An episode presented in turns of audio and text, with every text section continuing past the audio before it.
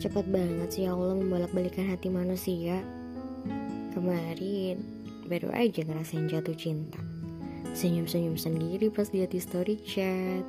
Akhirnya tahu rasanya seneng dapat notif WA spesial.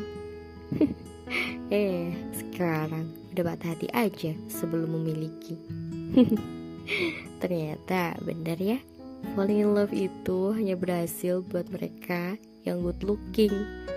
Dan benar kata sana, bahwa gak semua orang datang untuk menetap.